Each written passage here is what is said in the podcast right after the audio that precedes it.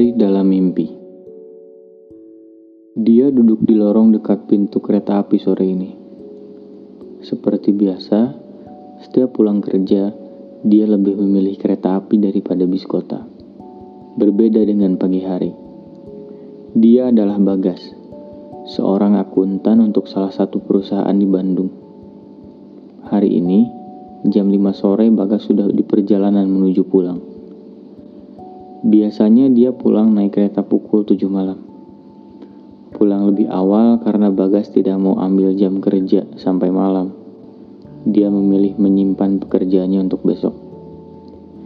Tinggal satu stasiun lagi yang dituju Bagas. Ada perempuan yang naik dan terlihat akan duduk di sebelahnya. Bagas yang melihat perempuan itu langsung mengangkat tas berisi laptop dan bekal makan siangnya karena menghalangi perempuan itu untuk duduk. Maaf mas, ucap perempuan itu kepada Bagas sambil tersenyum. Bagas yang akan mengucapkan maaf, tak mengira akan didahului ucapannya oleh perempuan itu. Justru Bagas malah terlihat gugup dan menahan kata yang akan keluar dari mulutnya. Kemudian tersenyum. Tak lama kemudian, perempuan itu ingin mengisi baterai handphonenya tapi dia tidak duduk dekat jendela. Bagas yang memperhatikan langsung mencoba untuk membantu. Ehm, sini, saya aja yang charger HP-nya. Bagas coba menawarkan pertolongan sambil mengulurkan tangan. Oh iya mas, makasih. Perempuan itu menyetujuinya sambil tersenyum kembali. Keduanya masih terlihat kaku Padahal ada dua momen yang membuat mereka saling bicara. Bagas berusaha untuk tidak menatapnya, seolah-olah dia hanya fokus untuk memegangi tasnya. Tapi perempuan itu sesekali menyadari bahwa Bagas menggunakan ujung matanya untuk melirik. Kereta pun mulai melaju kembali. Telepon genggam perempuan itu berbunyi. Mereka bersamaan melihat layar telepon. Tanpa diminta, Bagas melepaskan kabel pengisi daya dan memberikan teleponnya kepada perempuan itu. Iya ma, Alana masih di kereta. Mungkin sejam lagi nyampe. Jawab perempuan itu. Ternyata namanya Alana. Tanpa disadari, akhirnya Bagas mengetahui namanya. Meski tidak ada rasa ingin tahu siapa nama perempuan itu. Setelah selesai menerima panggilan, Alana meminta Bagas untuk kembali mengisi daya HP-nya. Tanpa bicara, Bagas langsung melakukannya. Entah karena sudah merasa kenal dengan tahu namanya, Bagas mulai berani bertanya. Tadi mamamu? Tanya Bagas sambil melirik wajahnya, dan dia merasa kagum dengan hal itu. Iya, tadi mama nelpon. Biasanya jam segini udah sampai rumah. Jawabnya terlihat canggung, tidak berani menatap lama-lama. Berarti seorang ibu emang gitu ya, kalau telat langsung khawatir. Alana tertawa kecil tak sempat menjawab. Bagas kembali berbicara. Kali ini sambil menatap matanya. Dia meminta maaf kepada Alana soal tas yang disimpan di kursi karena menghalangi tempat duduk. Oh itu, saya juga sering kok kayak gitu. Gak apa-apa mas, Nampaknya jawaban Alana dengan suara yang tenang membuat Bagas ingin melanjutkan obrolan.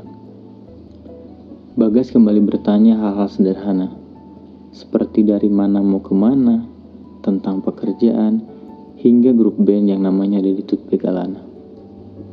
Akhirnya pertanyaan-pertanyaan itu membawa mereka menyingkat waktu perjalanan di atas kereta.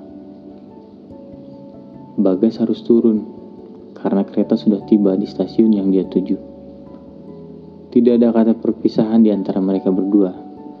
Selain saya turun duluan, ucap Bagas. Setelah itu dia turun dan meninggalkan Alana dengan harap mendapatkan suara dan senyumannya kembali. Jam makan malam sudah tiba. Bagas makan bersama ibunya berdua saja.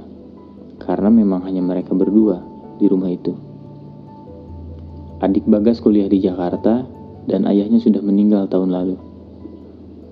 Setelah selesai makan malam, Bagas menceritakan perempuan yang tak sengaja ia temui di kereta saat menuju pulang.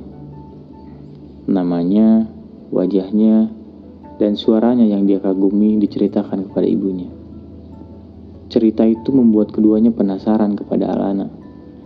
Ibunya penasaran seperti apa kebenaran cerita anaknya tentang wanita yang tidak sengaja berada dalam satu kereta. Bagas penasaran apakah mereka bisa bertemu lagi untuk kedua kalinya ataupun tidak. Satu minggu berlalu sejak hari itu.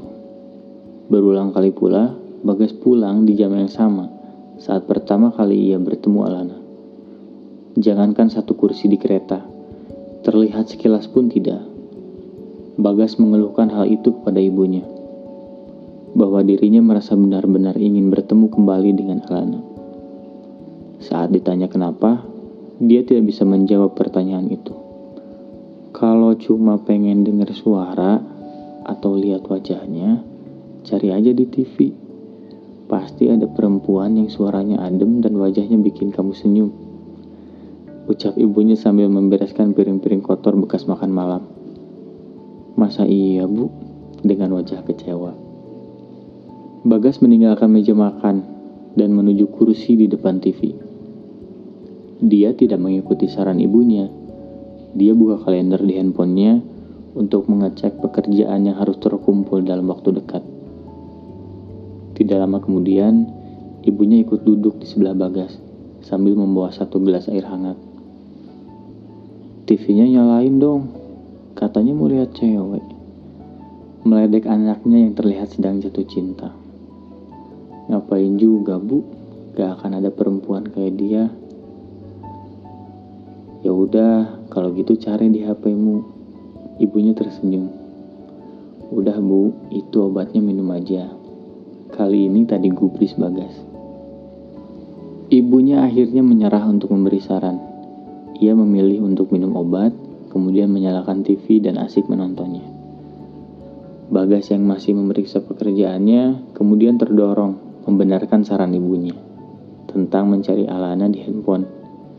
Bagas membuka Instagram dan mulai mengetik nama Alana di ikon pencarian. Satu persatu akun Instagram dilihatnya memastikan Alana yang ia cari. Tak juga ia menemukan Alana.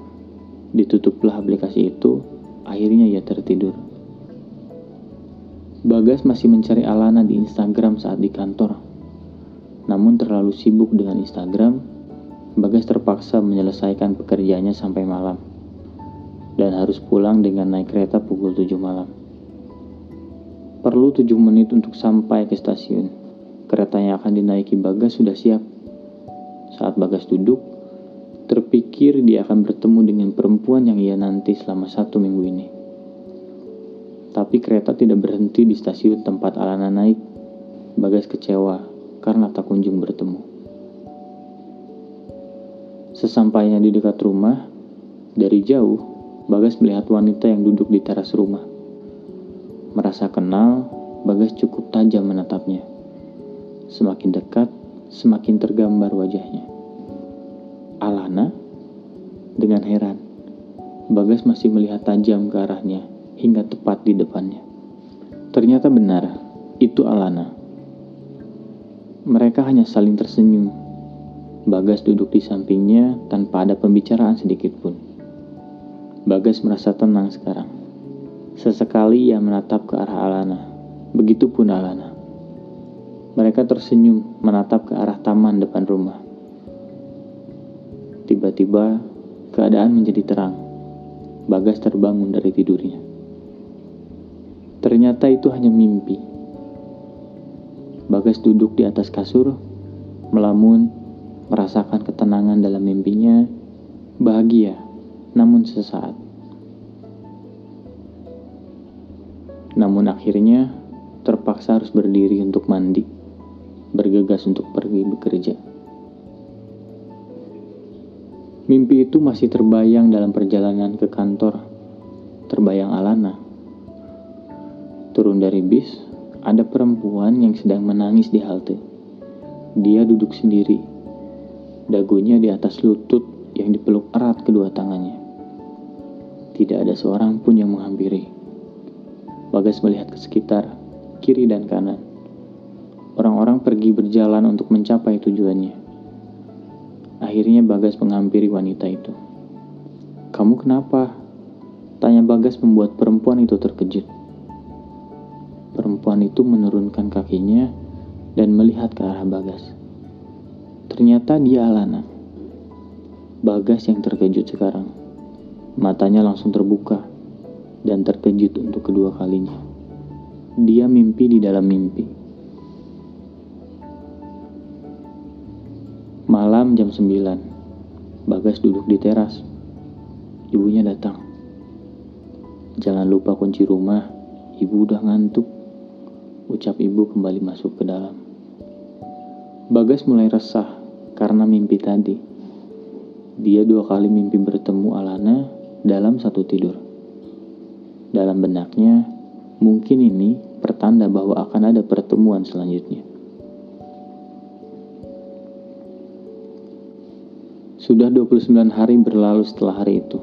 Dengan keadaan lelah, Bagas tak sempat mandi. Ia langsung tidur dalam keadaan masih memakai kaos kaki dan pakaian kerjanya. Ia bertemu dengan Alana lagi di dalam mimpi. Masih tanpa kata-kata, Bagas dan Alana saling memandang dari kejauhan. Perlahan, Bagas menghampiri. Semakin dekat, lebih dekat lagi hingga tepat ada di depannya. Keduanya tertawa lepas, entah apa yang mereka tertawakan. Belum habis tawa mereka, Bagas dan Alana berpelukan. Peluk itu membuat tawa mereka berhenti dan berubah menjadi senyuman yang tulus. Semakin erat, keduanya menutup mata tanpa mengurangi senyumannya. Namun pelukan Alana yang tadinya erat berubah menjadi bergetar. Ada air mata yang jatuh. Alana perlahan menangis. Perlahan suaranya terdengar. Membuat Bagas khawatir. Ia melepaskan pelukannya. Kamu kenapa? Tanya ibu Bagas membangunkan anaknya yang terlihat cemas. Bagas bangun dalam keadaan khawatir. Sebenarnya ada apa? Pertanyaan Bagas untuk yang terjadi berulang-ulang ini. Tentang mimpi Alana, seorang wanita yang bertemu hanya satu kali, tapi dia datang tiga kali dalam mimpi. Bengong, mandi sana, terus makan, ucap ibu Bagas. Keesokan harinya Bagas libur kerja. Dia berniat untuk membeli buku Kemudian mengajak ibunya untuk sekalian jalan-jalan. Kita naik kereta ya bu. Ibu udah lama gak naik kereta kan? Halah, paling berharap ketemu perempuan itu. Tawa ibu membuat Bagas ikut tertawa malu. Akhirnya mereka berangkat naik kereta. Ibu bercerita tentang masa mudanya kepada Bagas. Tapi tak sampai selesai, Bagas memotong.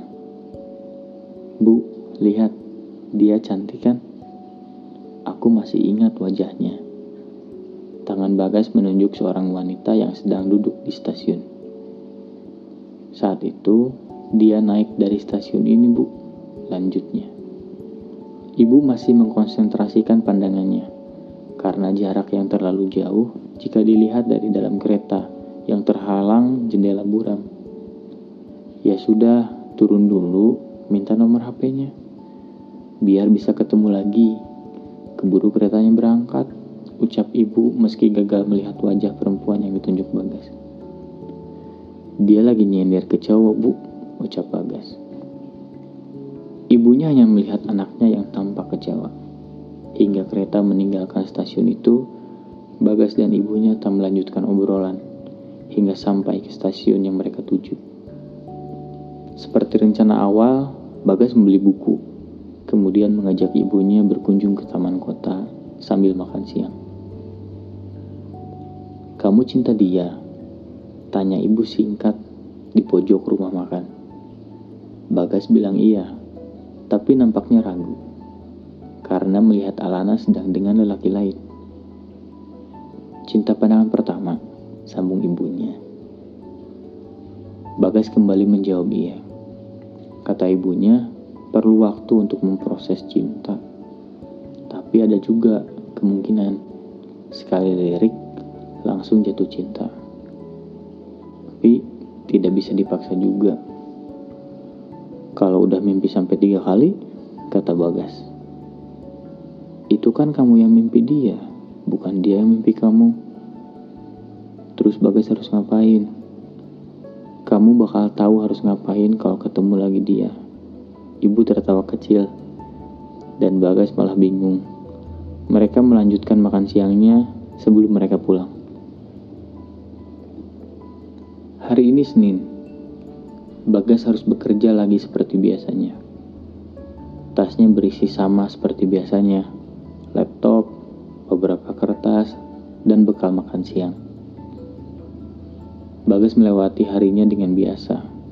Fokus bekerja, membuat kelucuan dengan teman sekantornya, dan tidak berharap kepada Alana lagi. Jam 16.30, Bagas sudah berada di stasiun. Dia memasang earphone untuk mendengarkan lagu Josh Gilligan yang berjudul Slowly. Keretanya belum tiba. Bagas hanya duduk dan menunggu dengan menggerakkan kepalanya mengikuti irama lagu yang diputar di handphonenya. Jam 16.48, kereta tiba. Bagas segera naik ke atas kereta. Saat Bagas masuk, dia terdiam di pintu masuk kereta. Di seberang dia berdiri, ada Alana yang juga naik bersamaan dengan dirinya. Alana menatap Bagas, tapi terlihat tidak mengenalnya. Kemudian Alana menuju kursi yang terlihat kosong. Bagas yang masih terkejut, perlahan mengikuti ke mana Alana akan memilih tempat duduk. Dan Bagas duduk di depannya. Tak menyapa, tidak bertanya, Bagas hanya melihatnya. Ia melihat Alana yang fokus ke layar handphonenya. Mungkin terlalu lama mereka tidak berjumpa. Itu yang dipikirkan Bagas. Sesekali mereka saling melirik, kemudian tersenyum. Tapi tidak ada isyarat mereka pernah bertemu, duduk di kursi yang sama, berdampingan, berbincang, dan sesekali tersenyum. Semua itu tidak terlihat dari mata Alana. Hanya ada satu kesempatan untuk bertanya, karena kereta sudah menuju ke stasiun yang Bagas tuju. Namun Bagas hanya diam melihatnya. Maaf mas, boleh saya duduk di dekat jendela? Tiba-tiba Alana bertanya, tapi kepada lelaki yang duduk di sebelahnya. Bagas ingat hari itu, hari di mana Bagas yang duduk dekat jendela. Tapi Alana tidak berbicara seperti itu untuk meminta bertukar tempat duduk, padahal dia akan mengisi baterai handphonenya. Bagas masih saja menatapnya, dengan harap Alana sadar dan bertanya, kenapa dirinya terus diperhatikan. Tapi hal itu tidak terjadi. Saat kereta sudah sampai di stasiun yang Bagas tuju, Bagas tak buru-buru turun dia masih duduk dan tetap melihatnya. Tersenyum Bagas kepadanya, kepada Alana yang sedang melihat keluar jendela. Bagas berdiri dan berjalan keluar. Dalam benaknya, saat pertama dia bertemu dengan perempuan yang duduk di sebelahnya di atas kereta, itu hanyalah sebuah kebetulan atau hanya sebuah mimpi sama seperti pertemuan selanjutnya setelah itu.